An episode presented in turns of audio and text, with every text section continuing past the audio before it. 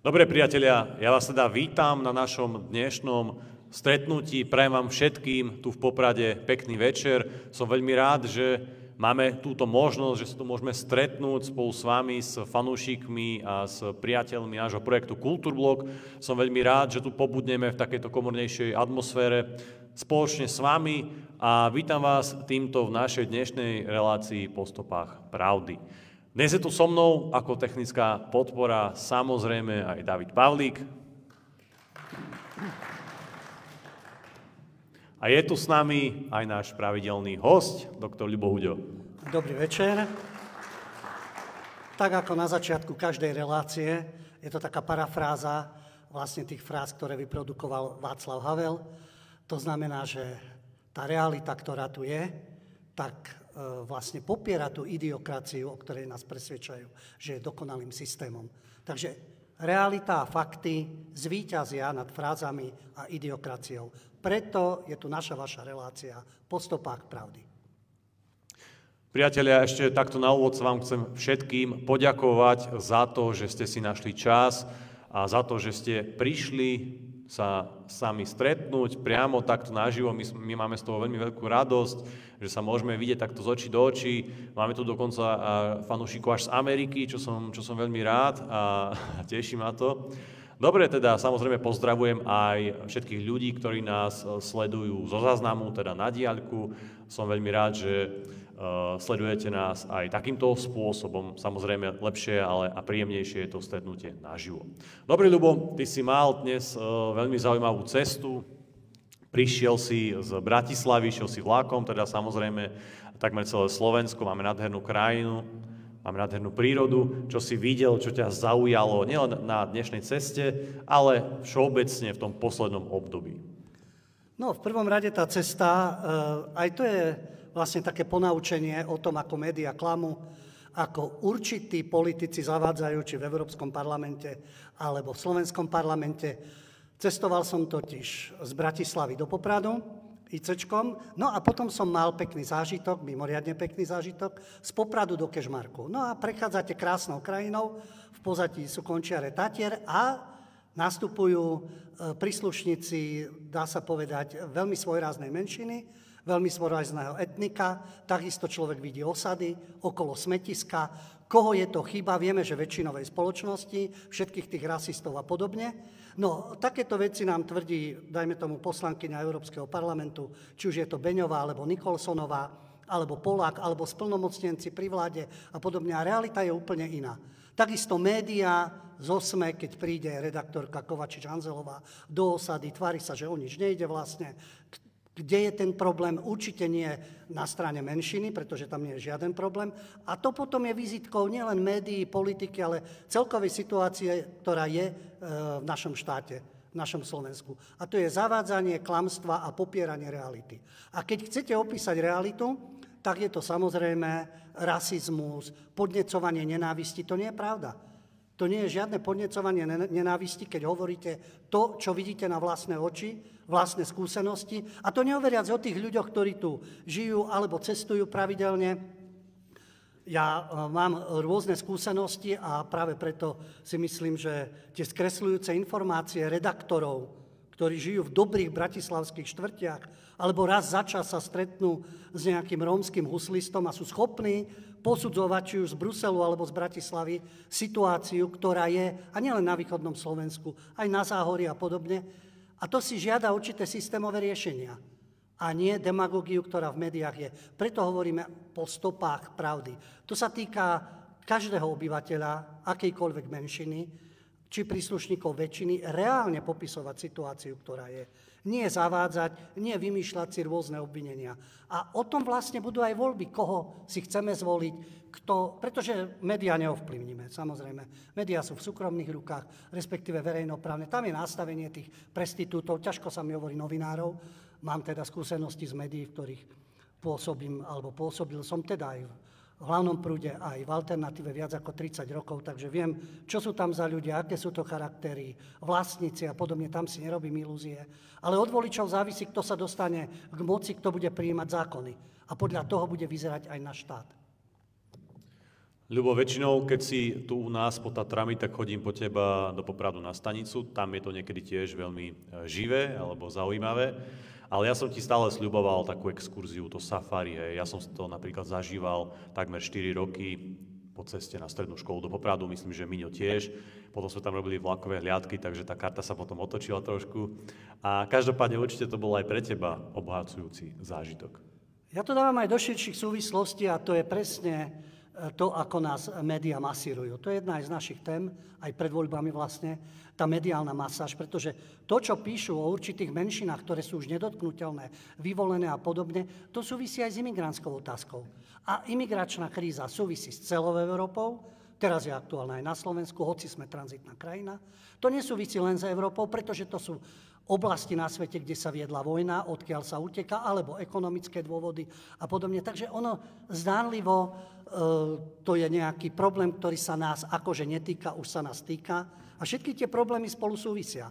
A to je politika, ktorá sa uplatňuje v jednotlivých národných štátoch aj na európskej úrovni. A to sú potom výsledky, ktoré musia, musia teda znášať bežní ľudia, práve tí ľudia, ktorí pracujú, dodržiavajú zákony, platia dane, tí nepatria medzi vyvolených. A naopak, tí, ktorí tej spoločnosti vlastne spôsobujú rôzne napätia, kriminalitu, násilie, ale majú ochranu politických síl alebo médií. A hovoriť o tom otvorene, je podľa mňa povinnosť nie hľadať paragrafy, obvinenia, trestné oznámenia, ale reálne, to, čo som povedal pred chvíľou, popísať tú situáciu, aká je. Či je to nejaké neprispôsobivé etnikom, či sú to imigranti, či sú to tlaky z Bruselu, či sú to nezmyselné opatrenia, ktoré sa prijímajú na úkor väčšinového národa budúcnosti štátu. A opäť sme pri tom, koho si zvolíme, tí budú rozhodovať. Média si budú vždy písať, čo chcú, závisí aj od nás, koho počúvame, čo čítame, koho podporujeme, ale politikov si zvolíme volíme. Pokiaľ aj to sa dnes dostaneme k tej téme, pokiaľ nepanuje ten názor, že voľby sú zbytočné, pretože aj tak sú zmanipulované, sfalšované a tak ďalej. Názory sú na to rôzne. Ale zatiaľ je len táto cesta. Nie sme v Nigerii, kde skupina šikovných vojakov urobí prevrat, vyženie skorumpovaného prezidenta, postaví sa proti mocnosti v zahraničí, má ešte aj podporu národa k tomu. Je to Afrika u nás, je reálnejšie skôr prostredníctvom volieb niečo meniť, hoci ako hovorím, panuje skepsa, že aj voľby môžu byť zmanipulované. Tí z vás, ktorí nás sledujete, pravidelne iste viete, že každý piatok máme pravidelnú rubriku, máme Libiotov a odvážlivcov. Tam myslím, že sú nevyčerpateľné zásoby, najmä u tých Libiotoch. Máte nejaký tip, kto by sa dnes mohol objaviť v našej rubrike? Máte tip na nejakého Libiota z posledného týždňa? Skúste povedať niekoho, kto vás ktorý vám prišiel tak, taký netradičný alebo taký špeciálny, taký, že je fakt libiot?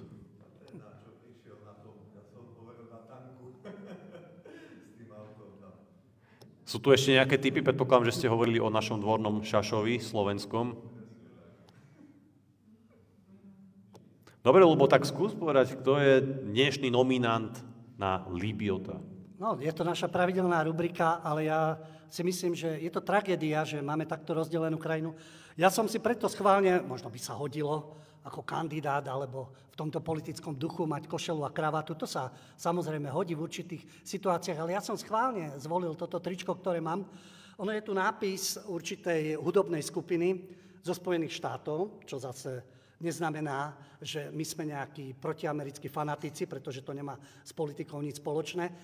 Človek môže obdivovať ruskú kultúru, môže obdivovať určité, e, povedal by som, prvky kultúry v USA, ale to neznamená, že sa stotožňuje s ich vedením, s ich zahraničnou politikou, s ich geopolitickými snahami. Naražam len na to, že mám tu jeden názov skupiny, ktorá, schválne to chcem ukázať, mala názov albumu Doba svárov, Age of Quarrel. Tá doba svárov môže skončiť aj takto, jadrovým výbuchom. Oni to naznačili už v 86. 1986. Jasne, vtedy bol svet rozdelený, železná opona, takisto jadrové, jadrový potenciál, ktorý bol na jednej, na druhej strane, ale prešlo vyše 30 rokov a zase sme tam, kde sme boli. Vyzeralo to nádejne v 90. rokoch. Svet bude iný. Nebudú konfrontácie medzi veľmocami, nebude taký systém, ktorý bude prenasledovať ľudí za ich názory, bude pluralita názorov a tak ďalej. A nič z toho teraz neplatí. Hľada, hľadajú sa vinníci. Samozrejme, to sú extrémisti, to je Moskva a tak ďalej, to, čo počujeme oficiálne. Len tá druhá strana si nič neprizná, čo sa dialo od 90. rokov. A tá doba svarov je skoro v každej krajine, kde je rozdelené obyvateľstvo názorovo, to je aj u nás, je to aj v rodinách a podobne, je to v generáciách, k tomu sa tiež dostaneme, prečo, prečo sú tieto voľby mimoriadne dôležité, napriek tomu, že niekto povie, vždy sú nejaké dôležité voľby, ale v tomto prípade. A žiaľ Bohu, že tie e, sváry sú a nielen na národnej úrovni. Vidíme, že je to aj na úrovni mocnosti. Nedávno Elon Musk, keď povedal, že v súvislosti so Starlinkom urobil opatrenia, pokiaľ išlo o Krym, pretože sa obával jadrového konfliktu, no a to je presne to, kam to môže až dospieť, pokiaľ sú tie rozpory v rámci štátu, vidíme, už padajú facky, útoky fyzické, hádky a tá kultúra politická upadá, vzhľadom na to, že sú odlišné názory, ale to je tým, že sa vyhrocuje tá atmosféra, no ale potom aj na medzinárodnej úrovni. Aj pokiaľ ide o konflikty. A je tu jadrový potenciál. A práve na to chcem poukázať, že za tie celé 10 ročia, bohužiaľ, sa ľudstvo, áno, streamujeme, sociálne siete máme, technicky sme sa posunuli, umelá inteligencia, ale tá ľudská podstata a tie politické sváry nemiznú. Tam sme sa ďalej neposunuli. A vždy je tu tá tendencia vládnuť, určovať, predpisovať názor. A čo je vždy tým symbolom pokritectva, tí, ktorí sa tvária, že oni sú slušní, oni sú progres, pokrok, oni sú skutoční demokrati, práve prichádzajú s týmito metodami, ktoré pripomínajú totalitné režimy. A pokiaľ ich chceme demaskovať a odhaliť, pretože mainstream im slúži, žiaľ, slúži im kompletne, celý. To je jedno, či sú to médiá, e, či sú to e, televízie, rozhlasové stanice alebo printové médiá. No a potom je alternatíva, kde takisto, nie sú všetci dokonali, takisto dochádza aj k určitému skresľovaniu alebo omylom, všade pracujú ľudia ktorá sa snaží vyvážiť ten vplyv. A k tomuto, aby sa zmenila tá situácia, opäť sa k tomu dostávame, opäť môžu rozhodnúť v týchto voľbách voliči. Tá situácia sa nezmení z roka na rok, to je samozrejme. To si vyžaduje dlhodobé politické úsilie. Ale aj vo vzťahu k susedom, vo vzťahu k iným krajinám, vo vzťahu k mocnostiam, vo vzťahu k politickým subjektom, ktoré sú u nás na Slovensku. Všetko to sa môže postupne meniť. Ale to si vyžaduje, aby sme mali kultivované politické elity, ak sa to dá nazvať. Alebo aj mediálne. Ale tak, ako to vyzerá dnes, je to tá doba svarov, ktorá môže skončiť veľmi nešťastne. A tomu treba predísť. Tí libioti, Lubo? A libioti. No lebo to je súčasť tej rozdelenej spoločnosti. Máme odvážlivcov a libiotov. Keďže sa nám blížia voľby, Libioti spustili kampaň, okrem toho, že pravidelne teda masírujú v médiách, máme rôzne kampane a ja by som za Libiotov označil také e, dve kampane. Jedna z, ne, z nich je, sa nazýva teda Ak neprídeš voliť, .sk. Čo sa stane, ak neprídeš voliť? No je to každého rozhodnutie, či bude voliť alebo nie. Lebo to sú tie billboardy, čo si všímame, že zvíťazia Rusi, napadnú nás ufonci a to je toto? Áno, to sú tie čierne billboardy, na ktorých je napísané, že ak neprídeš voliť, tak 1. oktobra nevíde slnko. Oni sú už aj odborníci na klímu, na počasie, na všetko. Oni už vedia, vieme o kom hovoríme, to naznačím. Čiže nevíde slnko, zbytočne tu budete mať deti, posledný zhasne, zvíťazia fašisti, zvíťazí Rusko a tak ďalej. Do tejto súvislosti to dávajú. Kto tomu robí reklamu? Kto je za touto kampaňou? No, týždenník týždeň, hryb a spol. Kto sa v nej angažuje? Herec Stánke, známa to postava. Herec Hajdu, známa to postava. Huba, herec, ktorý, ako nikto z nich neprekvapuje. Vždy sa angažovali v tomto smere, ja si pamätám, okrem týchto hercov, ktorí mali tieto vyjadrenia ako Stanke a Hajdu, ale hm, Huba mladší, pretože jeho otec bol tiež významný herec, na mňa pôsobil kultivovaným dojmom, ale keď som ho videl v 90. rokoch, ples v opere a skackal tam okolo Zurindu a okolo neho celý nadšený tzv. tancovaní. A už tedy mal tie tendencie SDKU, no dnes je to PS, čiže títo ľudia sa snažia naznačiť, že ak oni nebudú pri moci, ak neprídeš voliť, zvíťazia fašisti, Rusko a tak ďalej. Nie, že iný názor. nie iný prístup, nie snaha meniť pomery. Nie, ak oni nebudú pri moci, tak tým pádom je Slovensko zbytočná krajina, alebo nastane tu doba temná. A to je tá tendencia, ktorá tam je PS, zahraničný vplyv, proamerický prístup. Oni si nedokážu predstaviť, pretože sami slúžia celý život, nedokážu si predstaviť, že ak e, nie ste sluhom e, Spojených štátov, a znovu to opakujem, to sa netýka radových Američanov, aj tam mnoho Američanov má plné zuby systému, plné zuby systému dvoch strán, deep stateu, zahraničnej politiky, Pentagonu, ale tých mocenských štruktúr, Bielý dom, Pentagon, deep state, Wall Street. A títo ľudia tomu slúžia. A oni si predstavujú, že automaticky druhá strana musí slúžiť Moskve a musí slúžiť Rusku, lebo žiadna iná cesta nie je. Buď niekomu slúžite, buď jednej alebo druhej strane. Nie, že môže byť aj prístup, že nechcete slúžiť žiadnej strane. Ani jednej, ani druhej.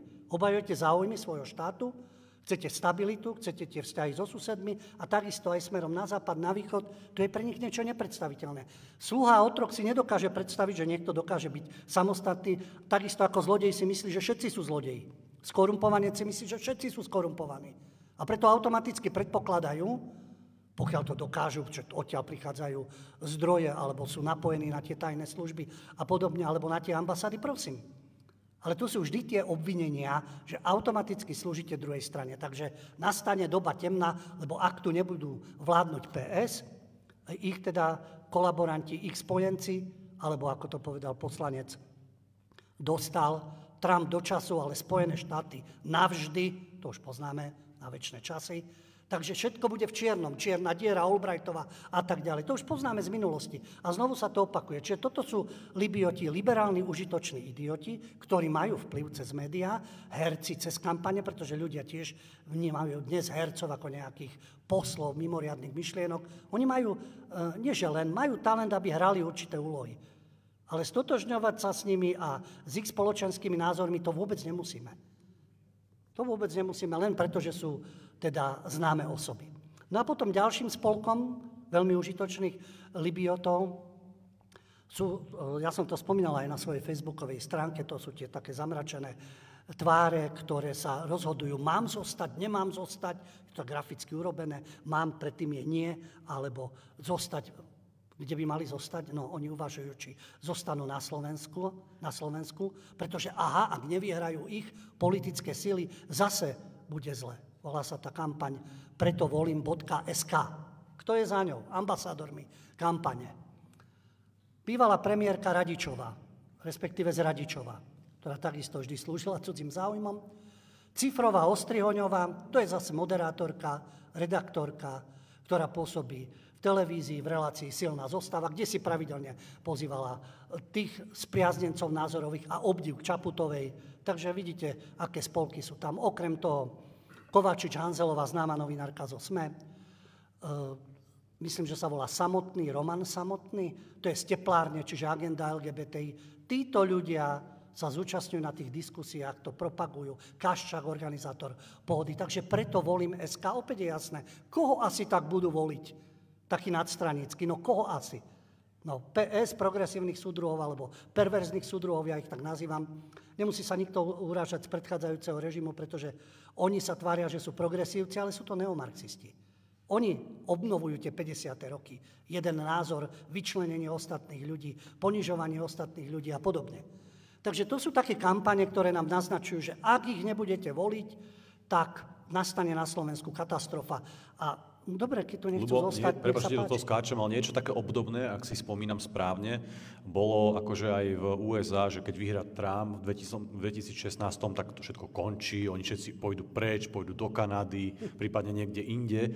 A mne sa nezdá, že by potom nastal nejaký exodus, tak ja neviem, že či niečo také bude aj na Slovensku, možno, že by to nám aj mohlo pomôcť, že by niektorí nás opustili navždy, ale e, uvidím, máme tu aj návštevu z Ameriky, tak potom nám to môže e, potvrdiť v debate. svedectvo. Áno, áno. No už keď si spomenul to, spomenal, spomínal tú Ameriku, a vlastne my sme to v jednej z relácií aj naznačili, e, že nehrnuli sa Davy do Kanady, keď sa dostal Trump k moci.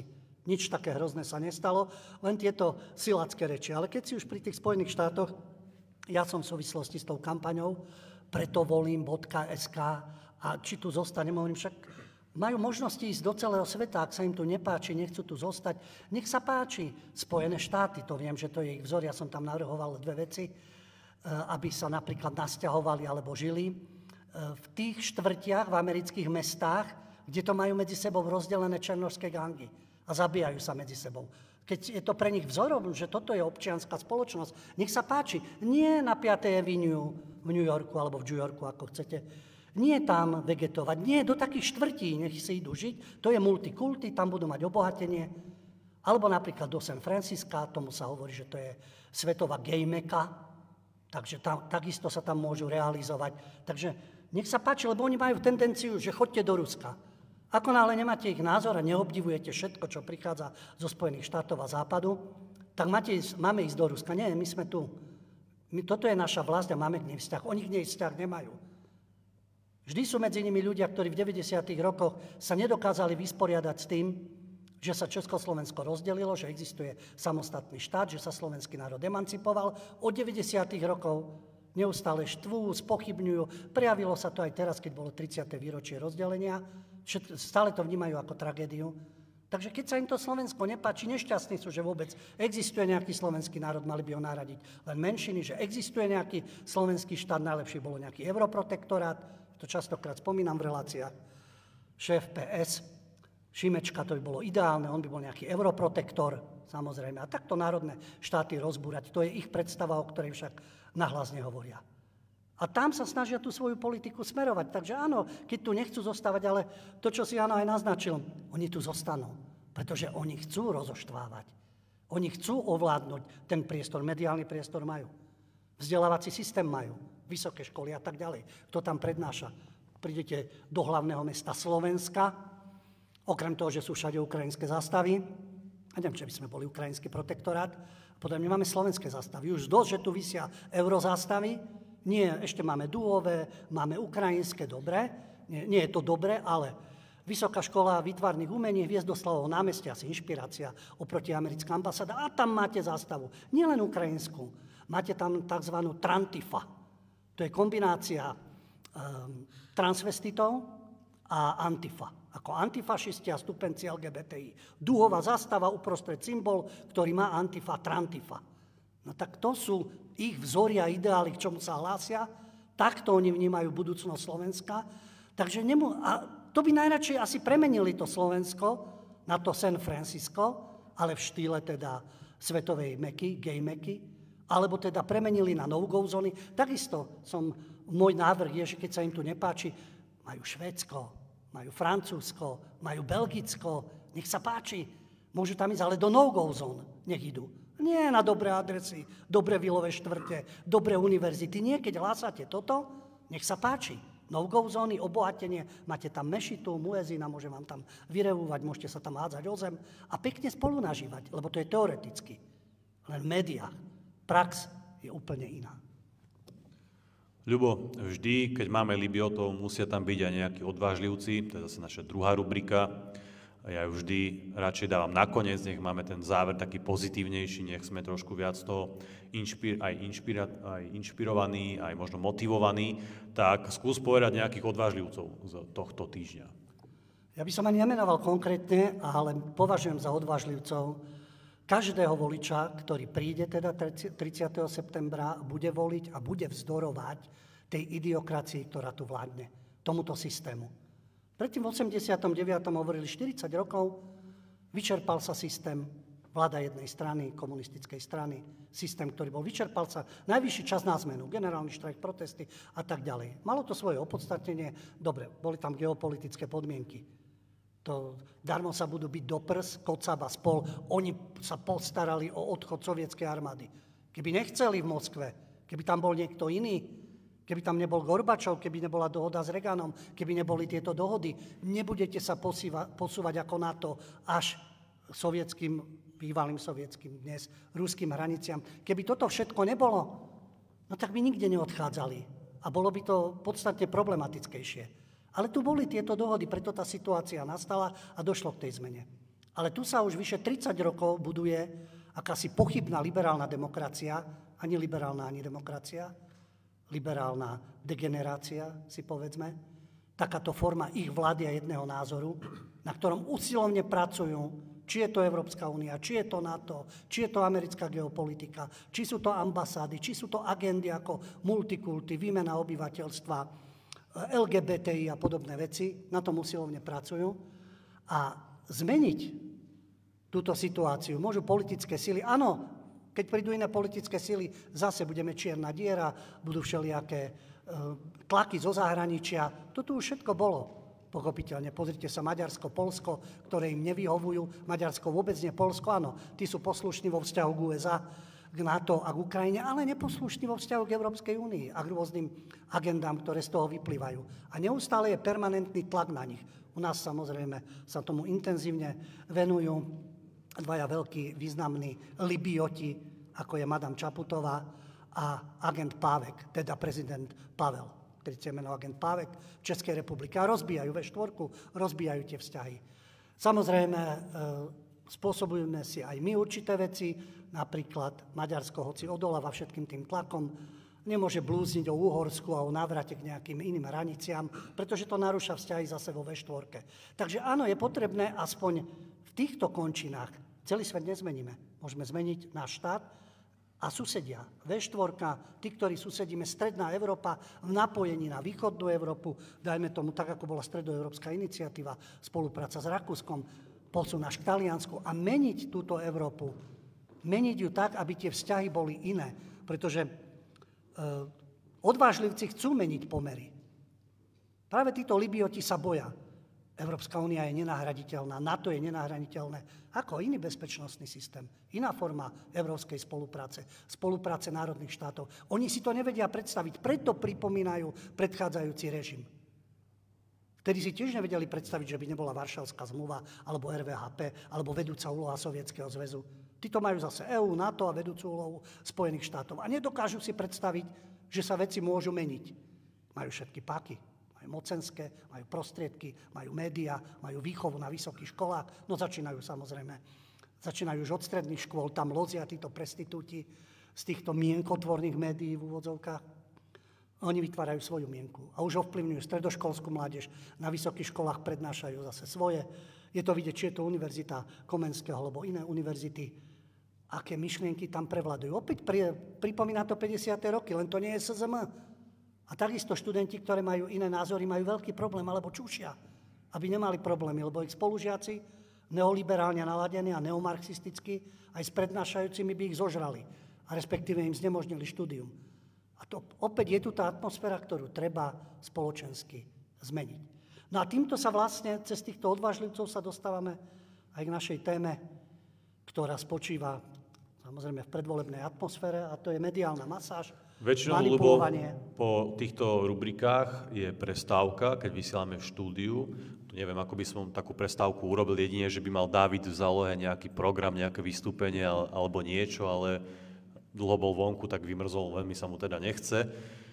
Tak ja to využijem na to, lebo e, viacerí z vás ste, ste sa ma pýtali, aj keď sme sa dole bavili a tak, že ako nás podporiť, tak ja som tu zobral aj nejaké trička, fakt pár nejakých kusov, nejaké trička, Eh, nejaké knihy, samozrejme časopis Radix, tá kniha, ktorá tam je, tak eh, to je pár kusov z tej ľubovej knihy, ktorá už asi nie je inak k dispozícii, že je asi iba tu. A spomienky našich slovenských vojakov na veľmi ťažké boje druhej svetovej vojny. Asi si všímate, že s tou históriou je pravidelne manipulované, najmä čo sa týka moderných dejín, že tam je naozaj, sú tam dosť veľké silené zásahy a toto sú priamo spomienky našich dedov a pradedov veľmi užitočné. Môžete si urobiť naozaj taký autentický obraz o tej dobe, o tých bojoch.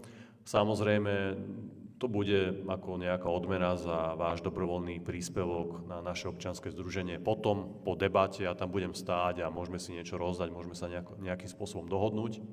A využijem ešte túto príležitosť vlastne na to, aby som vás trošku tak povzbudil a motivoval na Telegram a na Odyssey, ja viem, že viacerí z vás asi to už poznáte, to Odyssey, a že to nie je úplne asi najlepšia platforma, videoplatforma, určite nemá také vymoženosti ako YouTube, ale nie je tam žiadna cenzúra, fungujeme tam bez obmedzení, fungujeme tam naozaj bez cenzúry a to je to najdôležitejšie pre nás, lebo určite ste si všimli, že nás už trikrát vymazali z Facebooku bez dôvodu, vymazali nás z YouTube bez dôvodu, no bol tam nejaký dôvod, ale veľmi smiešný, zúfali, úbohy a dokonca nás vymazali z tej, tej degenerovanej e, sociálnej siete čínskej z TikToku, kde sme boli viac menej zo srandy, hej, ale aj tam nás vymazali.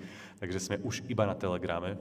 Všetci si, fakt, mali by ste si nainštalovať ten Telegram. Nechcem vás nútiť, ale takéto debaty sú naozaj iba zriedkavo, takže radšej ten Telegram, aby sme boli stále v kontakte.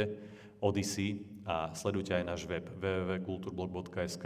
Dole je možnosť prihlásiť sa do newslettera, teda zadáte tam vašu e-mailovú adresu a môžeme byť stále v kontakte aj prostredníctvom e-mailov. Takže ak vám záleží na tom, aby ste mali informácie od nás pravidelne, na pravidelnej báze a naozaj by sme boli v kontakte, toto sú tie možnosti, iné možnosti nie sú.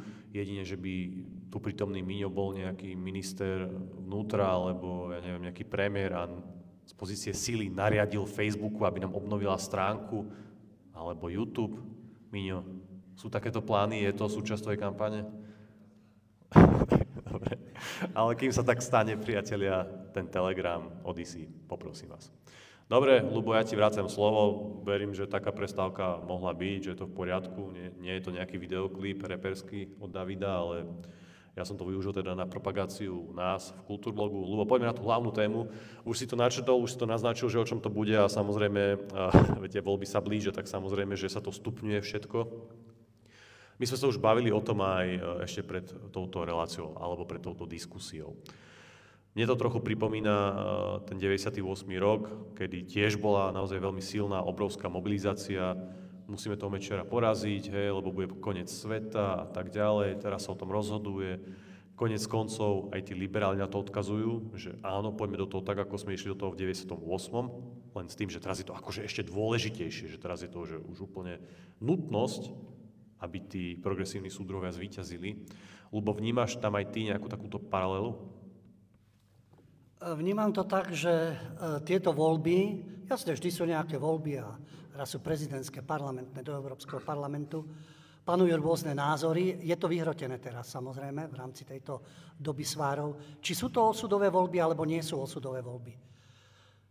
Dnes som si e, čítal rozhovor e, s majiteľom Štandard SK, čo je veľmi zaujímavý zdroj, je konzervatívny na rozdiel teda od mainstreamu, sú tam odlišné názory. A jeho majiteľ, bývalý režisér Nunes, sa vyjadroval, že on to tak nevníma, že by to boli osudové voľby, že to sa vždy hovorí, že sú mimoriadne osudové. A ono v podstate, e, tomto mal pravdu, že ten štát prežije aj tie systémy, respektíve štát, vieme, že aj štáty sa môžu meniť, ale krajina, tu naša vlast, že to prežije, či sa zmení systém alebo nejaká politická garnitúra a že to nie je až také osudové. No myslím si, že je to osudové v tom zmysle, že práve e, rozhodujeme o tom, kto tu bude vládnuť a aká agenda sa bude uplatňovať, ale tentokrát zásadná. To nie je o tom, že či vyhrá ľavica, pravica. To klasické, čo aj keď si pozrieme v západných krajinách, kresťanskí demokrati, sociálni demokrati. A teraz sa to strieda, tie programy sú e, čiastočne odlišné a je to ten moment buď sociálny alebo ekonomický, otázka reforiem a podobne. A potom sa to zase zmení, vystrieda ľavicu, vystrieda pravica a voliči takto vlastne pluralitne striedajú jedných druhých, aby si nezvykli na moc. Ale tentokrát ide o veľa zásadnejšie veci. A úplne existenčné a povedal by som zásadnú, zásadné ľudské princípy. Pretože keď sa pozrieme tú agendu, ktorá sa dnes presadzuje, to už nie je o reformách a o tom, či je väčšie sociálne cítenie alebo ekonomické výsledky a tak ďalej. Tie zásadné veci sú prvá vec, identita. Kto som? Už len v takej e, základných e, princípoch. Som chlap alebo žena. Už to sa pretlača. Vy už máte pochybovať, či ste chlap alebo žena, či si máte meniť pohlavie, či nie ste nebinárni, či uh, je to správne, že ste sa takto narodili vlastnú identitu už. Nie, že strácame, to nám vnúcujú. Touto agendou už idú. To je elementárna identita toho jedného človeka. Prenáša sa to do rodiny. Opäť. Rodič jeden, rodič dva, prvý rodič, druhý rodič. Už nie matka a otec. Už aj tie termíny sa všelijako nahradzajú. Čiže rozbijanie tradičnej rodiny, nehovoriac o tej kampani, zažil som to aj v takej e, výmene slovnej, čo sa týka na ulici, zažil som to aj v médiách a ich zdôvodnení, ako teraz bol škandál okolo vytráže národno, no, divadlo Pavla Osaga Hviezdoslava, kde jeden z tých autorov, opäť tam sú také, také na v tej vitráži vyjadrenia, no zábery sú ako sú dvaja ľudia pri káve a teraz ako spolu diskutujú a podobne. A tam ten autor už naražal, že to je o niečom inom ako tzv. tradičná rodina, kde, a opäť to ich kliše, ktoré oni používajú. Tradičná rodina je to, že chlap sa v piatok opije, zbije ženu a deti a na najvyš pozerá v televízii nejaké primitívne programy. To si oni stotožňujú s tradičnou rodinou. To dávajú do konfrontácie. Nová rodina, tradičná rodina. Čiže identita človeka, rodina, rozbijanie rodiny. Rodina v rámci komunity, v ktorej žijeme. Stačí v tom prostredí alebo v tom meste. Názorovo, to je presne to úplné znesvárenie, úplná nenávisť len preto, že má niekto iný názor. Tá komunita v rámci národa. Tu vidíme samozrejme delenie v rámci národa, menšiny, ktoré sú uprednostňované, väčšinový národ, termín národ je niečo prekonané, nejaké 19. storočie, nejaký štúr, ktorý už dávno patrí minulosti, prvky antisemitizmu, každá menšina etnická alebo sexuálna je v niečím výnimočná a väčšinový národ a tradičná rodina sú tí, tie zaostalé prvky, ktoré treba úplne zrenovovať. Čiže od jednotlivca, cez rodinu, cez komunity, až na úroveň národa, nehovoriac, ďalej to pokračuje, preto len to sú už takéto zásadné veci, ktoré začínajú od jednotlivca, v rámci štátu a tie rozdiely, ktoré existujú v rámci národa, rodín, štátu. Ľudia, ktorí sú na vidieku, to len naznačím, je taký ant- sociálny antropolog. Buzalka sa volá. Šimečka mu robí reklamu. A tento sociálny antropolog napísal teraz knihu esejí, ktoré píše, e, termín je postsedliaci. A analizuje tam to, že vo voľbách rozhodnú postsedliaci. To znamená, že my, ako väčšinový národ, on opisuje, 4 petiny Slovenska žije na vidieku, hoci nepracujú v poľnohospodárstve. A to vlastne dáva na tú úroveň, že to je spojené s nacionalizmom, katolicizmom, sociálnou demagógiou. Ja sa vám pri tom pozastavím. Sociálna demagógia, veď ich liberálna demagógia je zavádzanie. Nacionalizmus, ich globalistické myšlienky a svetoobčianské sú zavádzaním katolicizmus. To je zaujímavé, že islám a infiltrácia islamom a islamizácia v Európe im neprekáža. Určité praktiky v rámci judaizmu, sionizmu, to im neprekáža, to je všetko v poriadku. Toto všetko je nejaká zaostalosť. A my vlastne ako pokračovatelia sme akýsi, pokiaľ samozrejme nie sme z Bratislavskej kaviárne alebo neviem, z nejakých výnimočných, výnimočných spolkov mimovládnych, všetci sme vlastne postsedliaci, Ľubo, prepáč, že ti do toho skáčem, ale mňa fascinuje tá kreativita pri tom, keď majú nejakým spôsobom sa vynájsť alebo najčastejšie urážať samozrejme slovenský národ, ale všeobecne niečo tak zakamuflovať. Čiže sú tu posedliaci, a to sme akože my, samozrejme, a my sme predtým boli ešte... Uh, dezoláti. Dezoláti, ale bol taký jeden špeciálny termín, ktorý si použil, aj si ho povedal v relácii na tých nejakých ukrajinských chuligánov, že to boli nejakí drsniaci, alebo niečo v tomto zmysle, pamätáš? Áno, áno, áno, ale... To bolo trošku inak myslené, hej, samozrejme, v rámci tej amnestie, zmysle, ale, áno. Ale mňa fascinuje tá kreativita, ako, oni, oni, ako sa hrajú s tými slovami. A vždy uh, dehonestujú. Ja keď si spomeniem 90. roky, keď začínal boj o samostatnosť a pokiaľ išlo o novinárov a politikov, používali taký výraz hej Slováci. To bolo negatívne, pretože samozrejme vychádzali z hymnickej piesne a každý, kto bol za samostatnosť alebo mal vlastenecké cítenie alebo národné, to bolo dehonestujúce, ako to je hej Slovák. Nemôžeme povedať Slovák. Neviem si predstaviť, že by sa hovorilo, ja neviem, na iné národy alebo etnika takto hanlivo z tohto prostredia, ktoré bolo SME a tieto spolky a rôzne vtedajšie liberálne strany. Takže to boli hej Slováci. Potom sa samozrejme došlo k fašistom, k extrémistom, dezolátom, to už vieme v súvislosti s pandémiou, no a najnovšie postsedliaci. A títo postsedliaci majú tendenciu voliť fašistov. A takto tento sociálny antropolog sa zamýšľa, Šimečka to vychvaľuje a toto znevažovanie, toto urážanie v rámci teda ako hovorím, štátu, národa, ktorý, e, ktorý im, s ktorým sa nedokážu vyrovnať, že vôbec existuje.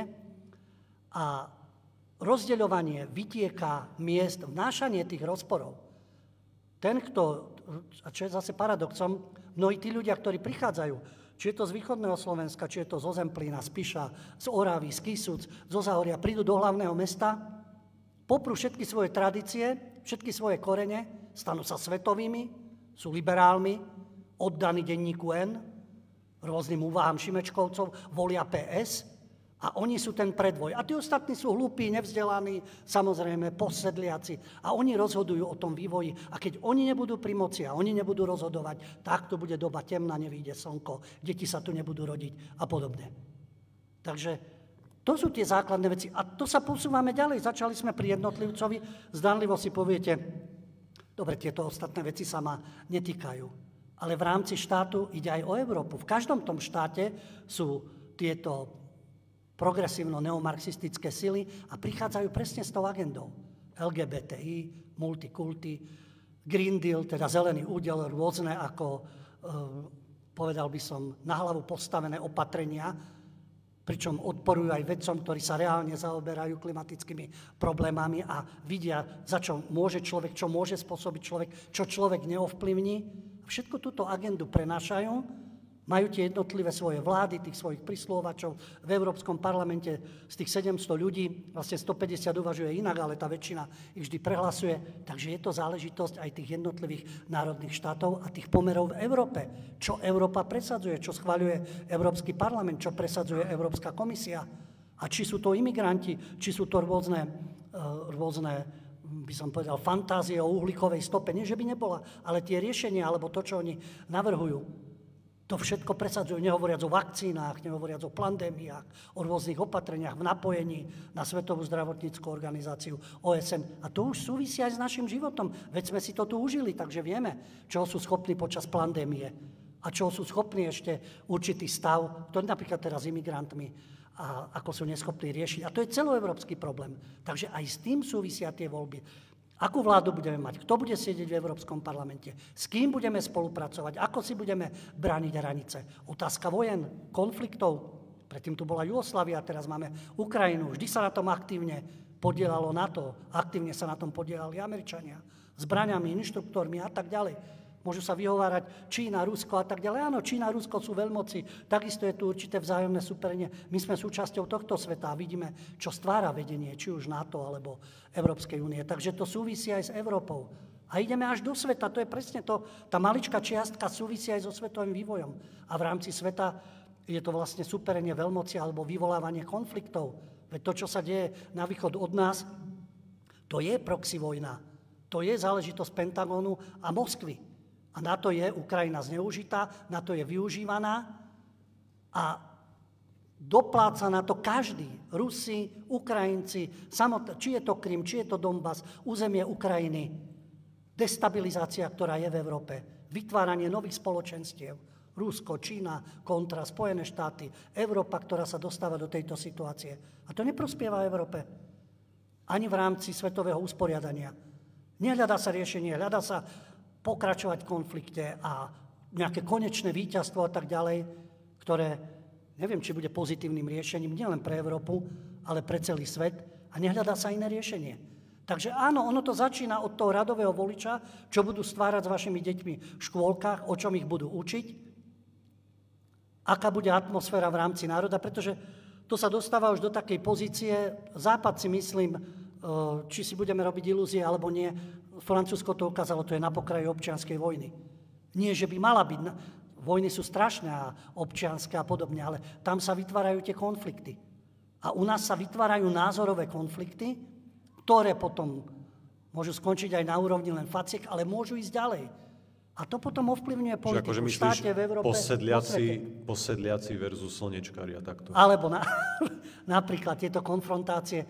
Nedávno, keď to bolo teda pred divadlom Pavla Orsaga Viezdoslava, jeden teda, uh, jeden z takých výtržníkov, Robert Mihalik, ktorý sa štilizuje do antifašistu a fackovanie dôchodcov. A už opäť boli tábory, keď som videl v tých diskusiách, a tí dôchodcovia si to zaslúžili. To hovorí tento tábor. Druhý tábor, čo sú to za provokatéry, že tam bijú ľudí, len preto, že majú odlišný názor na nejakú výtraž a na to, čo robí riaditeľka Šulcova, tohto divadla Pavla Orsaga a Viedoslava. Ja som to nazval divadlo progresívnej ohavnosti a hnusu, pretože to už nemá s Pavlom Orsakom Viedoslavom nič spoločné. A takto sa vybičuje tá konfrontácia. Jasné, že môžeme rátať aj s tým, čo sa dá čakať. Pretože keď oni sú presvedčení, že tu bude doba temná, alebo že by mali odísť, neodídu. Oni budú práve vyvolávať konflikty. Ako náhle bude iná, iný, mm, iná politická sila, iné politické subjekty, ktoré nepodliehajú tej agende, to si píšte, že budú stvárať to, čo tzv. slušní ľudia. Hneď sa nájdú tribúny, hneď sa nájdú rečníci, nájdú sa prostriedky, výtržnosti, konflikty, provokácie, aby sa niečo vyprovokovalo. To fackovanie s Matovičom, to je slabý odvar, dá sa vyprovokovať čokoľvek. Oni sa neštítia žiadnych špinavostí. To, čo rozohrali na Balkáne, čo rozohrali na Ukrajine, u nás stačí trošku zatlačiť na maďarskú kartu, nájdu sa rôzni blázni, futbaloví fanúšikovia Dunajskej stredy a podobne, z opačnej strany môže zase prísť niečo a už nastane problém a oni sa neštítia ničo, aby sa dostali k moci. To ukázali, či sú to občianské vojny, či sú to tzv. farebné revolúcie, či sú to rôzne konflikty, to im vyhovuje. A potom samozrejme povedia, je potrebný medzinárodný zásah tam, kam ho potrebujú. A dostávam sa teda tej politike, ktorá tu je a nás presvedčajú, my bez NATO sa neubránime, snažia sa nás napadnúť, my potrebujeme ochranu a tak ďalej. Bezpečnostný systém potrebujeme nový. Už mohol byť do 90. rokov. Premrhaná šanca. Tú šancu premrhali. Tí práve, ktorí najviac hovoria o slušnosti a demokracii. Ale dobre, keď my nie sme obrany schopní, áno, bohužiaľ, v takom stave, ako máme armádu, technicky a tak ďalej, ešte to posielame kde si preč. Ale na druhej strane, kto nás to má brániť? NATO a čo kedy NATO vybojovalo? Pozrime sa do tých krajín. Ako vyzerajú tie krajiny, kde sa NATO na niečom zúčastňovalo? na Strednom východe, teda v Strednej Ázii, na Blízkom východe. To sú tie rozvrátené štáty, odkiaľ prúdia zase imigranti, čo je takisto záujem. Takže čo kedy vybojovala americká armáda? Od Vietnamu, od Koreji? Aké sú výsledky výťazné? Áno, na Grenadu tam si trufnú, samozrejme. Na paštátik maličky v Strednej Amerike, čo je ich rajón a podobne. Ale kde inde boli výťazí? Kde čomu na to zabránilo? Neprehlbilo ďalšie problémy, ako dnes vyzerá Afgani- Prišli do Afganistanu, lebo tam vládol Taliban. Kto tam dnes vládne? Taliban. Prišli do Sýrie, lebo chceli zvrhnúť Asada. Kto tam dnes vládne? Asad. Prišli do Iraku, čo tam je dnes? Šíti, suniti sa zabíjajú medzi sebou. Do toho kurdská otázka. Bombardovali Jugoslaviu. Ako to vyzerá s Kosovom? Aké sú vzťahy Serby Kosovo? Aké je tam napätie pravidelne? Takže čo kde, čo kde dokázali, aký mier nastoliť, akú spoluprácu, aký nový systém. Takže v čom nás majú brániť? Majú len provokovať ďalšie a ďalšie konflikty. A práve preto by sa v Európe, a to závisí od jednotlivých vlád a zástupcov v tých nadnárodných inštitúciách, čo chceme robiť v Európe, proti komu sa chceme brániť, akým spôsobom spolupracovať. No a to zase závisí od toho, koho si zvolíme. Opäť sa dostávame k tomu, a to je taká snaha odradiť ľudí, na jednej strane mediálna masáž. Teraz som čítal takú štatistiku, rozhlasové stanice. 2 milióny ľudí počúva rozhlasové stanice na Slovensku. Najpočúvanejšie stanice Radio Express, Slovenský rozhlas, Fanko. Vypočujte si komentáre, spravodajstvo, to isté. To isté, jednoznačná orientácia názorová. Žiadna pluralita názorov. Čiže čím masírujú ľudí. To nehovoriac o veľkej trojke, ktorá teda ako ovplyvňuje určitú časť ľudí a hlavne mladých ľudí. Tým myslím Aktuality SK, tým myslím denník N a SME. To je veľká trojica, Bardy, Balogova, Kostolny, ktorí teda spolupracujú na tej mediálnej masáži. Plus teda tie prieskumy, pozrite sa, koľko je percent týchto a týchto, títo nemajú šancu, títo majú šancu, títo budú určite výťazí, keď sa už rozprávame PS, Republika, čo bude mať smer, hlas a tak ďalej, kto prelezie, kto nie. A to všetko sa snažia masírovať ľudí, spracovávať ich vedomie, aby sa rozhodovali alebo nerozhodovali, alebo nešli voliť navyše, lebo voľby, e, to je mediálna masáž, voľby môžu byť samozrejme Amerika, Trump, korešpondenčné listky a podobne, môžu byť zmanipulované. Nemá to zmysel, aj tak budú zmanipulované. No a to má odrádzať ľudí od účasti. Áno, môžu byť zmanipulované, môžu byť takisto protiopatrenia, ktoré sú oficiálny štatistický úrad a podobne tvrdí, že má svoje nástroje kontrolné, aby nemohlo dôjsť k nejakému falšovaniu zápisníc e, z týchto volebných okreskov a podobne. To je jedna, jedna minca. Druhá zase to to navnadenie ľudí, koho voliť, lebo potom tu nastane doba temná. A toto je všetko manipulácia v rámci volieb. Ale každý by sa mal rozhodnúť sám nepodliehať ani médiám, ani tým tzv. prieskumom, ale rozhodovať sa na základe seba, svojich znalostí, svojich skúseností životných, svojho poznania, znalosti tých jednotlivých kandidátov a nebrať do úvahy, čo médiá, čo prieskumy a podobne. A podľa toho sa rozhodovať. A tým pádom, ako som povedal, každý je odvážlivec, kto príde k tej volebnej urne, som to raz použil aj v našej relácii, to prirovnanie, ak neprídeme k urnám, tak skončíme v urnách. Ak neprídeme k volebným urnám, tak skončíme v urnách politických, ekonomických, sociálnych. Tam nás položia tou svojou progresívnou tyraniou. Takže to je odvaha a vzdor ísť voliť podľa svojho svedomia a rozhodnutia. Dobre priatelia, aj vzhľadom na čas e, upresním nejaký program, ktorý ešte bude nasledovať. Samozrejme veľmi radi dáme priestor vám a vašim otázkam, možno podnetom alebo kritike, to je teraz jedno. Sme radi, že ste tu prišli, takže vám určite tú možnosť dáme. Podľa pokynov hlavného manažera technického ja pôjdem tu dopredu a vy už príďte k tomu mikrofónu, rátate s tým, že, má, že ten kábel má trošku medzenú dĺžku, ale David vás chce mať na kamere veľmi silno, takže, takže pôjdem dopredu. Potom samozrejme po tej diskusii bude priestor aj na tie trička, aj na nejaké knihy, samozrejme aj na fotky, aj na nejakú ďalšiu debatu, už takú osobnejšiu. Takže dobre, dám priestor teraz asi vám a vašim otázkam, ale mňa tak napadlo, že využijem, že sme naživo a že ja sa vás niečo opýtam a len taká, taká prieskumná otázka. Budem rád, keď odpoviete, skúste iba vykriknúť nejakým spôsobom. Či sledujete tie televízne debaty, je, jak bol teraz napríklad Miňo s tým, čo nevie učiť po hlavie, alebo Matovič, Šimečka. Tieto veľké mainstreamové debaty, že či sa na to pozeráte, či, či to vnímate a tak ďalej. Pozeráte to? Niekto nie, niekto áno. Zo záznamu. Mino, ty si nič nepovedal? Otázka teraz ešte moja, kým vy si premyslíte nejaké perfektné špičkové otázky na Ľuba, skús prosím to nejakým spôsobom zhrnúť veľmi rýchlo. Ty tie voľby vnímaš aj z pohľadu profesionála, aj vnímaš tie mediálne manipulácie, tie masáže, samozrejme už dlhoročne, vieš to zhodnotiť aj odborne. Sú tie masáže a tie manipulácie stále akože horšie a horšie, tvrdšie a tvrdšie, alebo je to vždy na nejakej rovnakej vlne? Majú oveľa viac prostriedkov. To pripomína úplne situáciu, ktorá bola v 93. a bojov samostatnosť Slovenska začiatok 90. rokov, ale tá pluralita bola oveľa väčšia. Jasné, negatívne javy, ktoré boli, tajná služba, únos, výpalné, rôzne tie, tie negatívne javy, ktoré sa diali, divoká privatizácia. Vždy, keď sa zmení systém a nebude aj sa rodí štát, tak je, sú aj pozitívne, aj negatívne javy. To mal každý štát.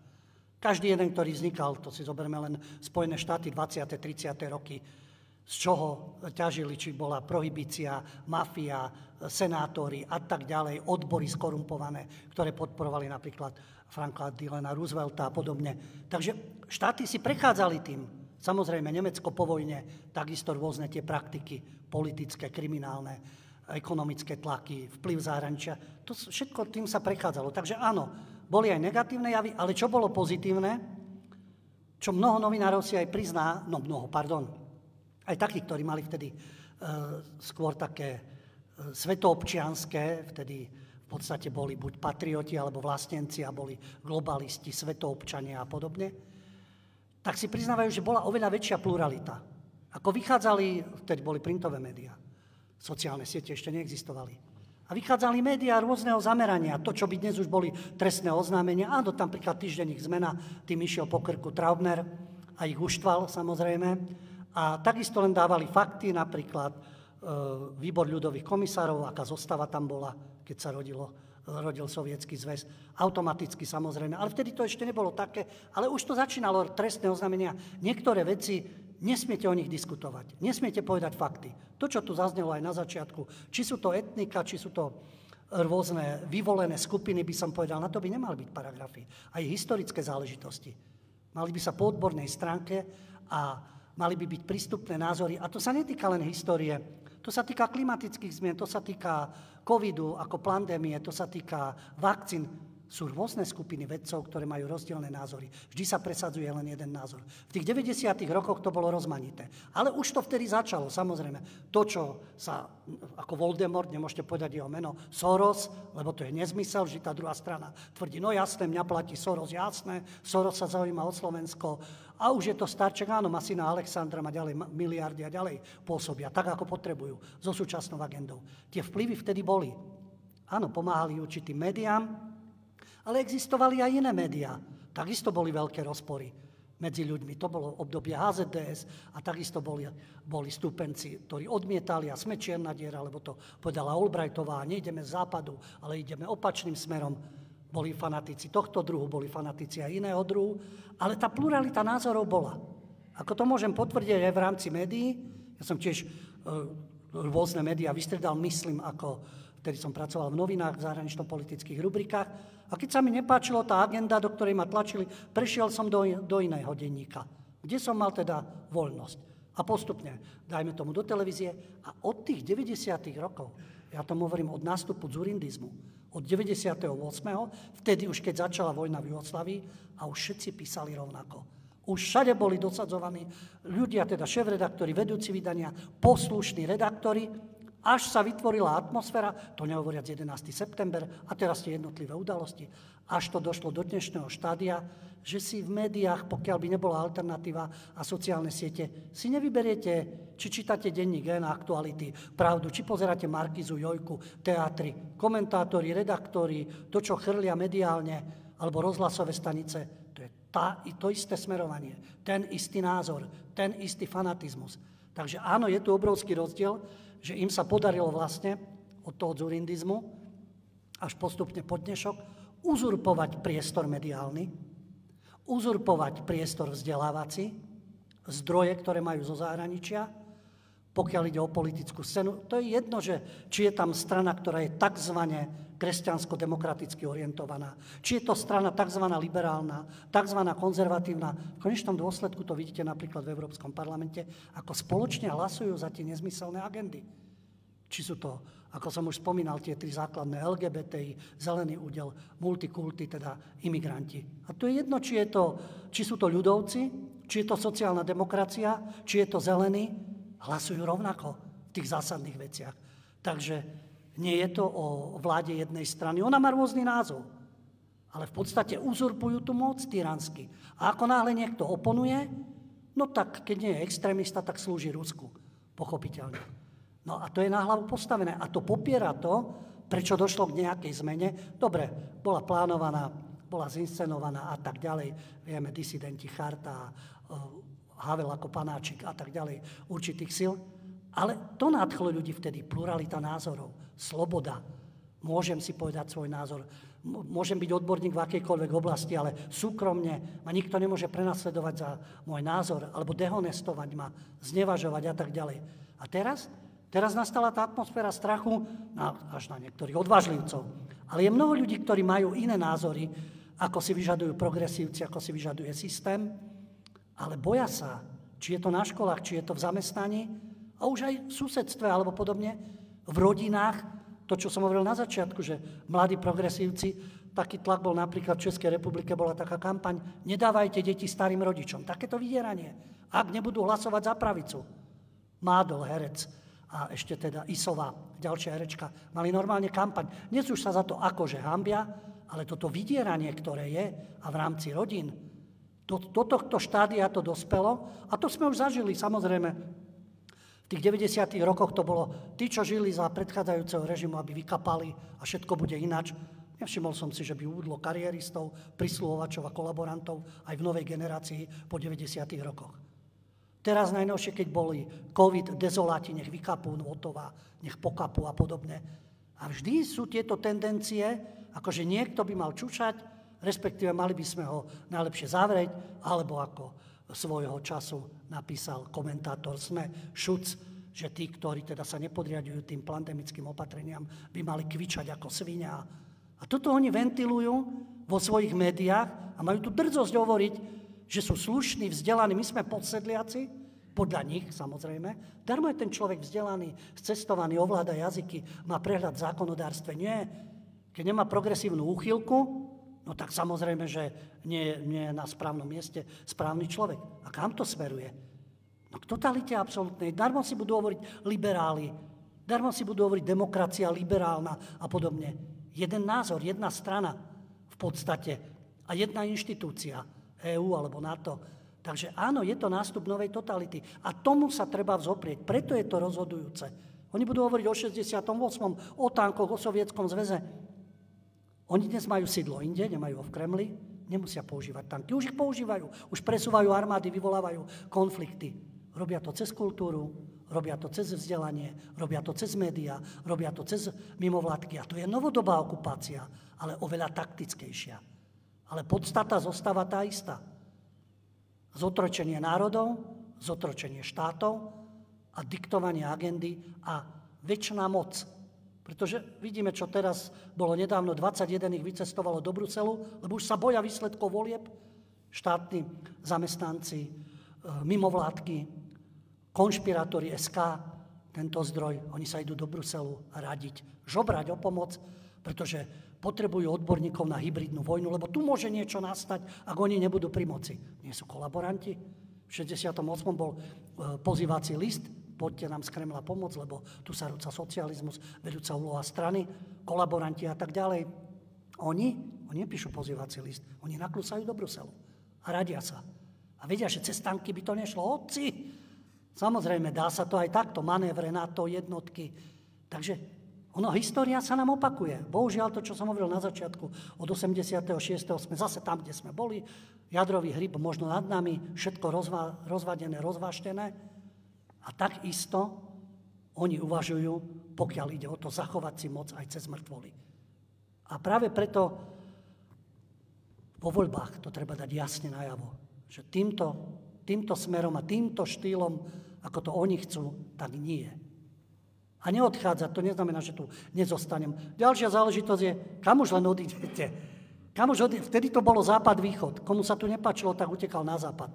A mohol sa tam ešte uplatniť a podobne. Ale dnes, veď všade je to rovnaké.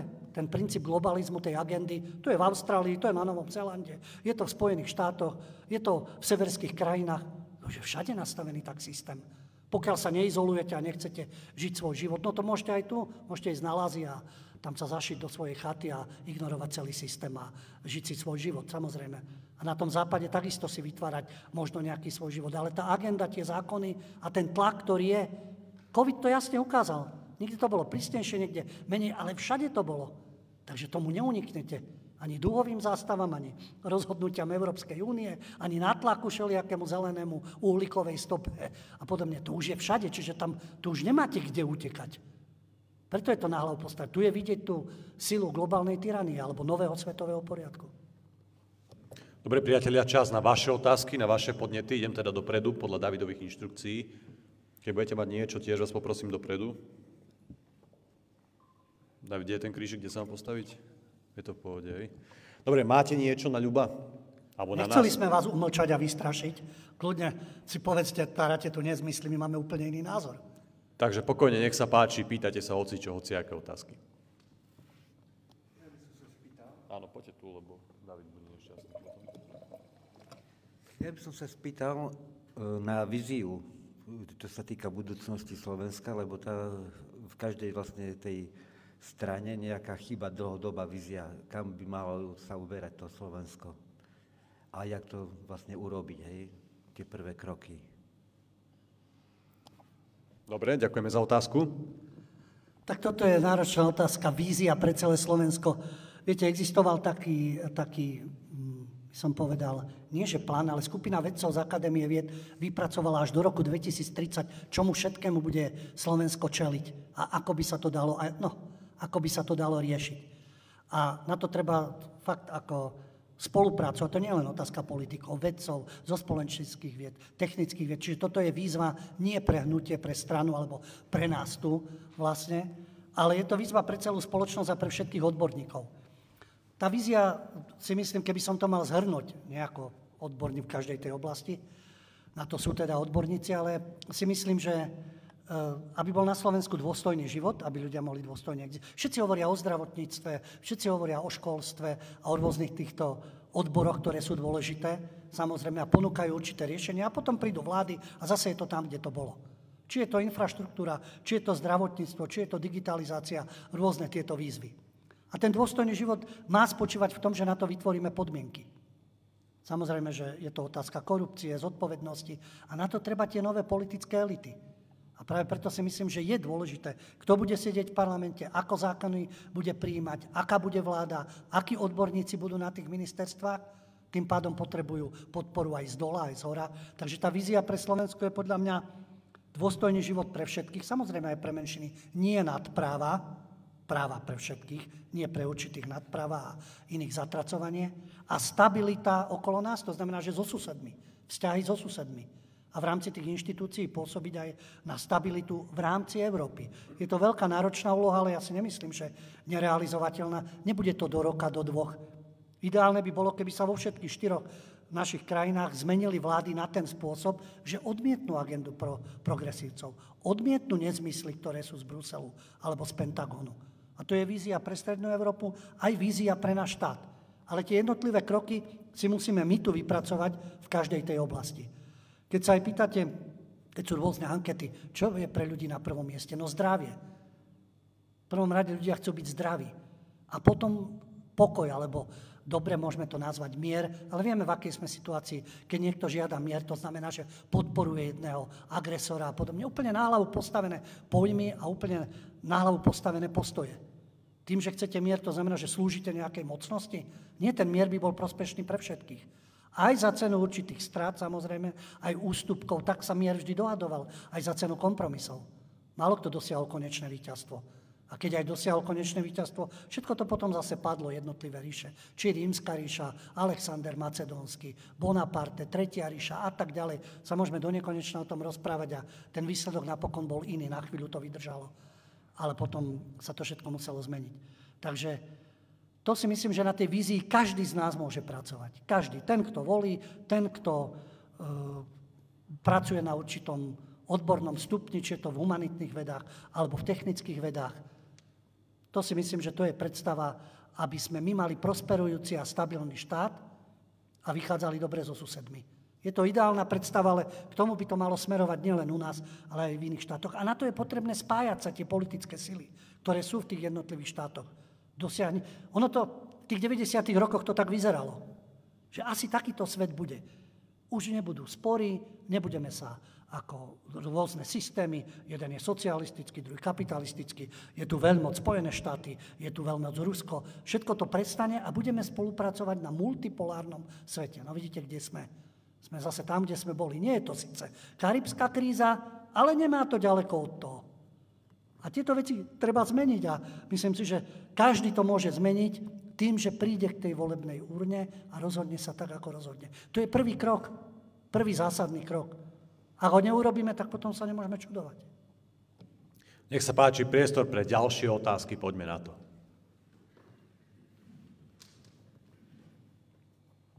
Pozdravujem, ďakujem za peknú diskusiu. Chcem sa opýtať, že či by bolo možné e, politicky e, zakázať dúhové pochody a vyvesovanie dúhových vlajek na Slovensku, ako napríklad prejav sexuálneho extrémizmu, napríklad, alebo dala by sa tomu nejaká takáto, takýto názov. A druhá otázka je, keby ste boli vy zvolení do parlamentu, akej oblasti by, sa, by ste sa chceli venovať a aké by ste mali vy nejaké nastavené hodnoty alebo vízie čo by ste chceli presadzovať v politike? Tá prvá otázka, tieto zákazy, ako dá sa všetko regulovať, si myslím, e, zákonmi. Takže opäť sme pri tom, kto bude sedieť v parlamente, aké zákony sa budú prijímať. Samozrejme, že budú vyvolávať protesty, tlaky zo zahraničia. Netreba tomu ustúpiť. Pozrite sa, Poliaci si robia svoju politiku. Oni mali dokonca dediny, kde mali označené aj mesta, že to je zóna bez LGBTI. Niektorí ustúpili, samozrejme. Tam sa už zase hralo, či dostanú eurofondy, nedostanú tie mesta na rozvoj. Čiže to vydieranie bude vždy zo zahraničia. Média majú žiaľ v rukách, ale existujú sociálne siete, vytvoriť mediálnu atmosféru, aby sa ľudia nebáli toho, že zo zahraničia na nás budú, tak si tlačia. My si budeme robiť svoju politiku a spájať sa s tými, ktorí s nami budú spolupracovať. Čiže to by sa dalo, si myslím, formou, aj keď nie takých nejakých striktných zákonov, ale určitých nastavení, by sa dalo obmedziť túto LGBTI propagandu. Ľubo, ak ti do toho môžem skočiť, ja si myslím, že tam by celkom jednoducho postačovalo ich prestať dotovať. Tie mimovládky, ktoré tu sú a fungujú už dlhodobo, a je jedno, či, to, či tam bol Fico, alebo Radičová, alebo kto, oni si z toho robia svoj príjem, oni si z toho robia svoje kšefty a im je jedno, že či sú dnes procigánsky, dúhovým, to je fakt ukradnuté a to, z toho žijú v podstate, hej, z našich peňazí, z peňazí štátneho rozpočtu a štát dlhodobo tieto akcie v úvodzovkách financuje a živí. Áno, oni sa potom síce môžu spoliehať aj na nejaké príjmy zo zahraničia, ktoré sú aj dnes od Soroša a od podobných filantropov, ale tam zase vieme nastaviť nejaké kontrolné mechanizmy, že každý, ktorý by takéto príjmy bral, tak bol by označený za zahraničného agenta, tak ako to majú v tých normálnych suverených krajinách, ako je Rusko, Izrael, USA a podobne. Tam jednoducho majú takéto zoznamy a vedia s tým pracovať. Moje vízie, počuli ste celý čas, o čom rozprávam, to sú tieto inštitúcie, v ktorých sme, sme EU, NATO a podobne že ako by sa to ďalej mohlo uberať a rôzne tie agendy, ktoré sú nám vnúcované. To sú tie základné štyri, to sú tie multikulty, teda otázka imigrantov, zelený údel, klimatické záležitosti, LGBTI. Okolo toho sa to stále krúti aj v rámci Európskeho parlamentu. Takže aj z tých relácií asi e, je úplne jasné, že aké mám ja predstavy, ako by to malo fungovať či na Slovensku a v Európe. No a venoval by som sa tomu, v ktorej oblasti som pôsobil, čiže je to zahraničná politika a média. Tam si dovolím teda, môže si človek naštudovať rôzne veci, ale takisto si myslím, že e, majú byť odborníci v rôznej oblasti a majú konzultovať a tí, ktorí majú skúsenosti v tej ktorej oblasti, tak by tam mali hrať prim. Čiže moja predstava je, ako hovorím, oblasti mediálnej politiky, v oblasti zahraničnej politiky. A čo sa týka smerovania Slovenska, e, my nemáme slúžiť cudzím záujmom a mať strach zo zahraničných tlakov. My máme presadzovať naše národno-štátne záujmy. Ale nie v štýle, pretože častokrát si to práve progresívci zamieňajú, že to sú prejavy nacionalizmu, už to potom ženú kam si do úplne iných extrémov. A tu je jeden obrovský rozdiel. Vlastenectvo, patriotizmus nie je šovinizmus. Nevznášate požiadavky na iné národy, na iných susedov, snažíte sa s nimi vychádzať. Pokiaľ je vyvíjaný tlak, tak sa bránime. To je samozrejme. Ale uplatňujeme národno-štátne záujmy v tom zmysle, že sa snažíme spolupracovať nie na úkor iných, ale spolupracovať v tom, čo nám je spoločné.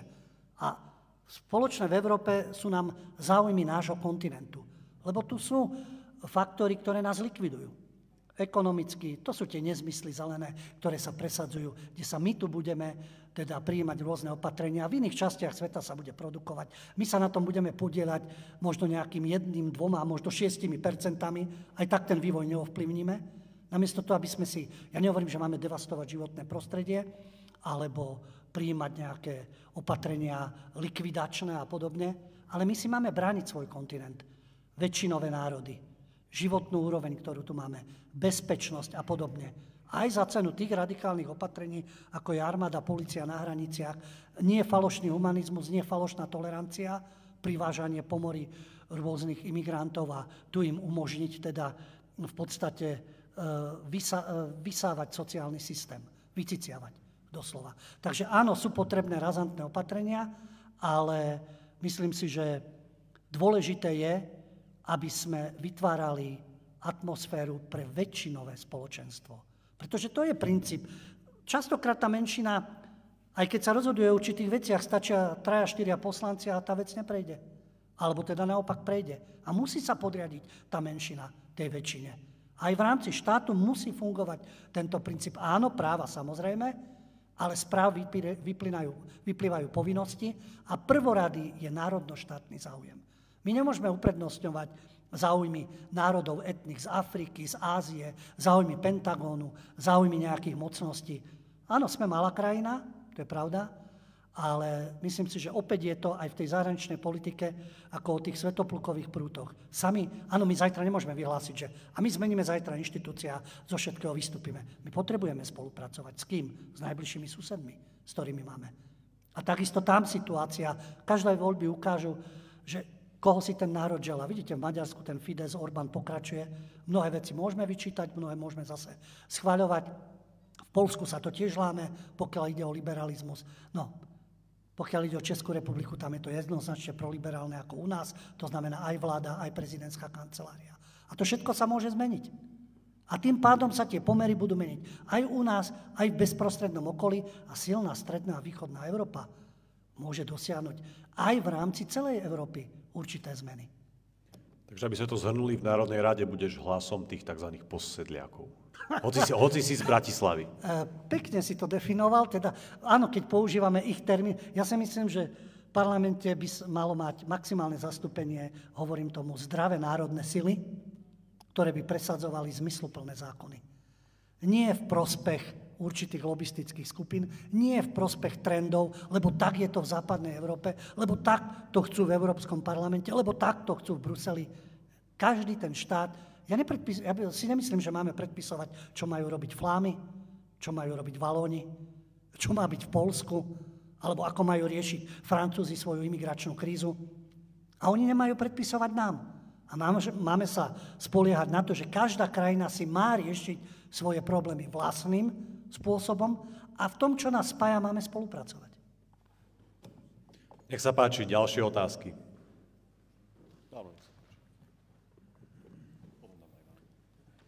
Ďakujem za slovo. E, pán Hoďo, keďže ste spomínali pronárodné síly a spájanie pronárodných síl, chcel by som sa opýtať, e, je veľký predpoklad, že po voľbách by mohla vzniknúť koalícia Smeru, SNS, Republiky, zatiaľ čisto len teoreticky. Ako si viete predstaviť spoluprácu s SNS, keďže na čele SNS vieme, že stojí pán kapitán? Ďakujem. Môžeme kritizovať, môžeme vyčítať samozrejme eh, aj pôsobenie vo vláde, aj pôsobenie v rámci politických síl alebo politickej mapy, ale to môžeme do nekonečna si vyčítať, kritizovať aj opodstatnené, ale myslím si, že v tejto situácii, to, čo som povedal, eh, tie osudové voľby, tie základné veci, musíme sa spájať v tom, čo chceme presadzovať. Proti tej progresívnej agende sa treba spájať. Stále sa tu hovorí o svetoplukových prútoch. Ja si myslím, že to spájanie sa potom na pôde parlamentu sa ukáže, či tí ľudia budú za takéto veci pozitívne, národné, alebo tú zmenu systému, či budú hlasovať, alebo nie. Viem, dopredu môžeme pochybovať, ja neviem, či sa môžem na týchto ľudí spoľahnúť, alebo či ten človek nezlyhá, ja ho už dopredu odpíšem, potom môžeme mudrovať, a mali sme odpísať, ale keď si zoberieme, zoberieme reálne zoskupenie, ktoré je na scéne, tak sa musíme spájať s tým, s kým máme spoločné hodnoty ideály. Keď ostaneme osamotení, ja neviem, že sa dostane do parlamentu jedna pronárodná strana a ďalšia maličká pronárodná strana a nezmôžeme nič proti progresívcom, no tak potom sme to prehrali. Takže si myslím, že áno, žiaľ, politika je aj o kompromisoch. Je to o tom, do akej miery urobíme kompromis. Nie, že zradíme zásadné veci. Ale pokiaľ ide o otázku spolupráce a presadzovania zásadných vecí, tak keď sa na tom zhodneme, tak musíme spolupracovať. Ináč dávame šancu tým druhým. Všimte si, oni sa spájajú.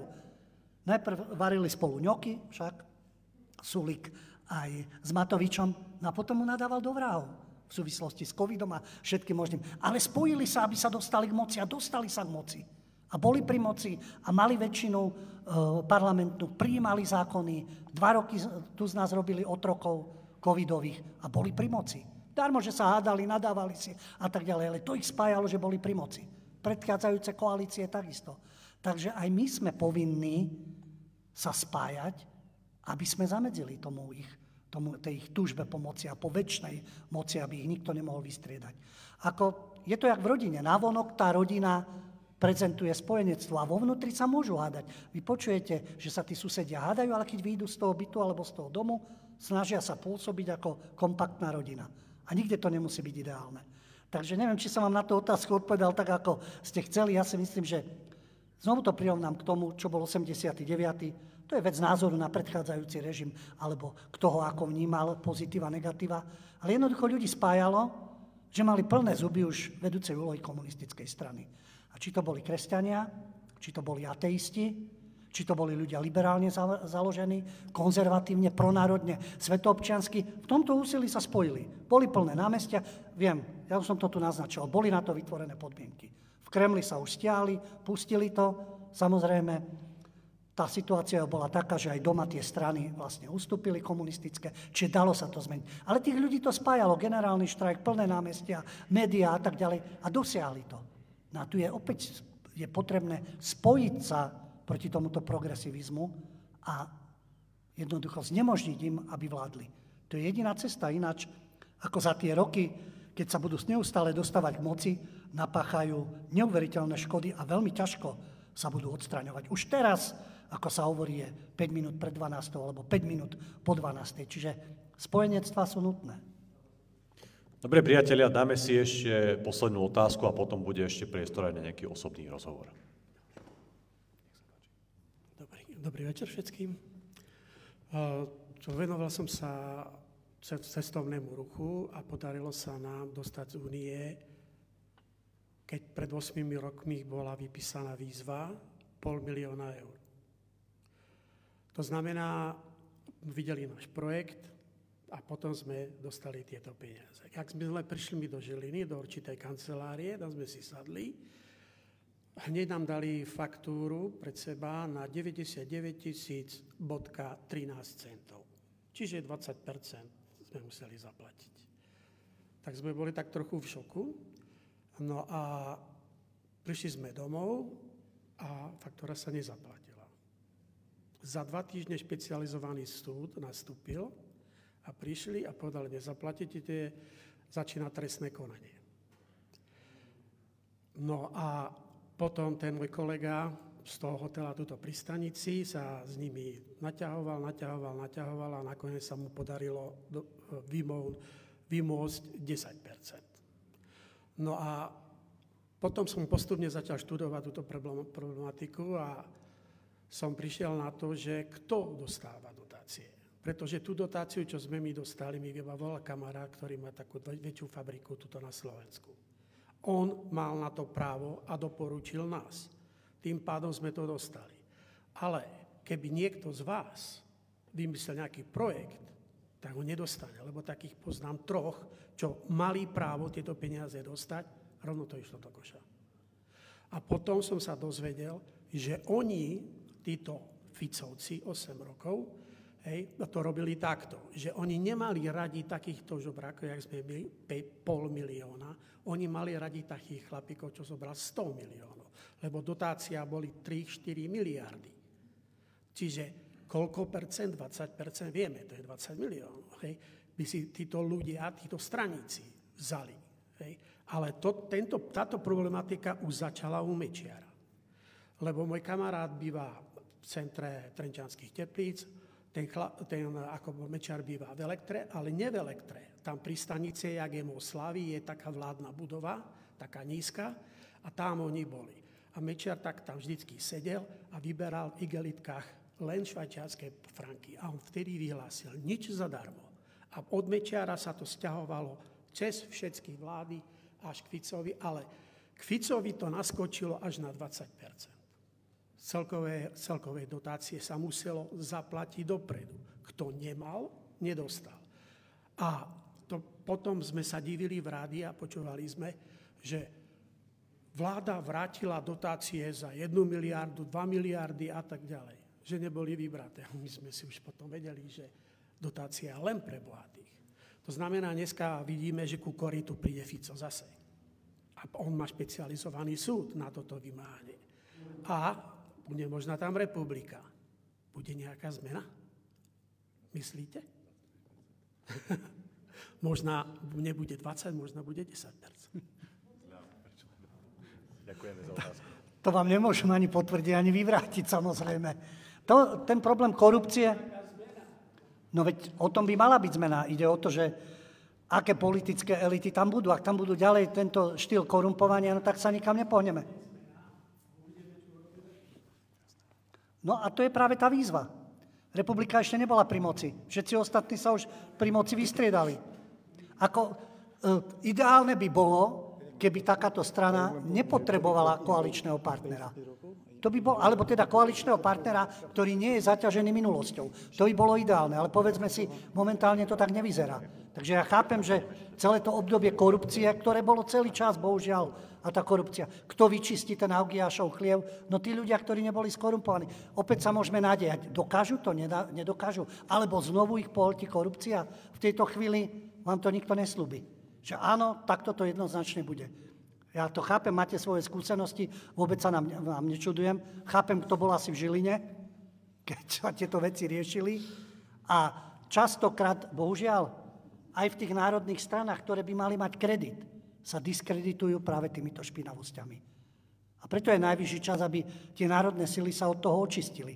Ale ja vám nemôžem povedať, že áno, takto to bude teraz, sa zrodia nové národné sily, ktoré nebudú uplatňovať túto špinavú korupciu. Ja dúfam a verím, že tak by to malo byť. To môžem povedať za seba. Dobre priatelia, náš čas sme už dnes naplnili. Samozrejme bude ešte priestor na nejaký osobný rozhovor, na fotky, na tie trička, na, na knihy a podobne. Takže chcem sa vám veľmi pekne poďakovať za to, že ste tu prišli, za to, že ste si našli čas. Poprosím vás teraz aj o súčinnosť, trošku sa natlieskáte, ale naozaj je to slušné a patrí sa to. Určite viete, že ako kultúrblok máme pomerne veľké problémy. Blokujú nás, to vám nemusím ani pripomínať, veď asi viete, že sme pravidelne mazaní. Dovolím si povedať, že sme prenasledovaní s ohľadom na všetky tie žaloby a trestné stíhania a nadprácu našich kamošov znaky a z mainstreamových médií a z tých špecializovaných súdov a prokurátor a podobne. A preto je pre nás veľký problém nájsť nejaký vhodný priestor, kde by sme práve mohli organizovať e, takéto stretnutia. Tu v Poprade máme našťastie dostatočne odvážnych ľudí so právnou hladinou testosterónu, s rozumom, so všetkým, ako má byť, ktorí nám tento priestor dali. Takže veľmi pekne ďakujem Jaroslavovi Vajdovi a celému týmu Redute. Tak, ďakujem, veľký potlesk.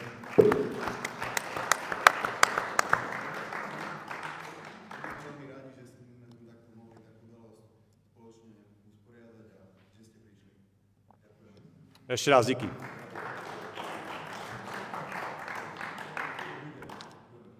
Musím samozrejme poďakovať aj Miňovi, ktorý nás celý čas podporuje, ktorý sa snaží, aby tie alternatívne médiá nejakým spôsobom ešte fungovali, aby existovali a taktiež je pre nás aj veľká opora, čo sa týka takýchto logistických vecí, takže Miňo, fakt díky.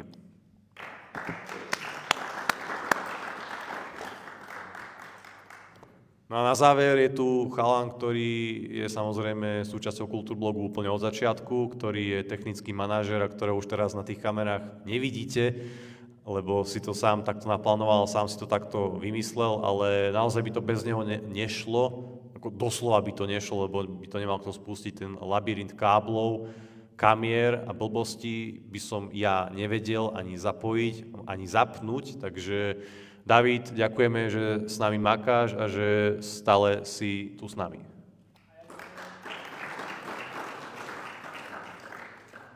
Dobre priatelia, takto formálne sa lúčime aj my. Bol tu so mnou aj náš pravidelný host, doktor Ľubo Ďakujem vám za pozornosť. Ja sa rozlúčim tým tradičným, absolútne klasickým spôsobom. Priatelia, cvičte, športujte, študujte, v žiadnom prípade neberte drogy, uvažujte samostatne, používajte vlastnú hlavu, myslíte samostatne, kriticky, overujte si mainstream, ale samozrejme aj tú alternatívu. A aj nás v Kultúrblogu, keďže ani ja, ani Ľubo, ani David, ani Miňo, my si nemyslíme, že máme patent na rozum a patent na pravdu. Priatelia, ja sa s vami lúčim, majte sa.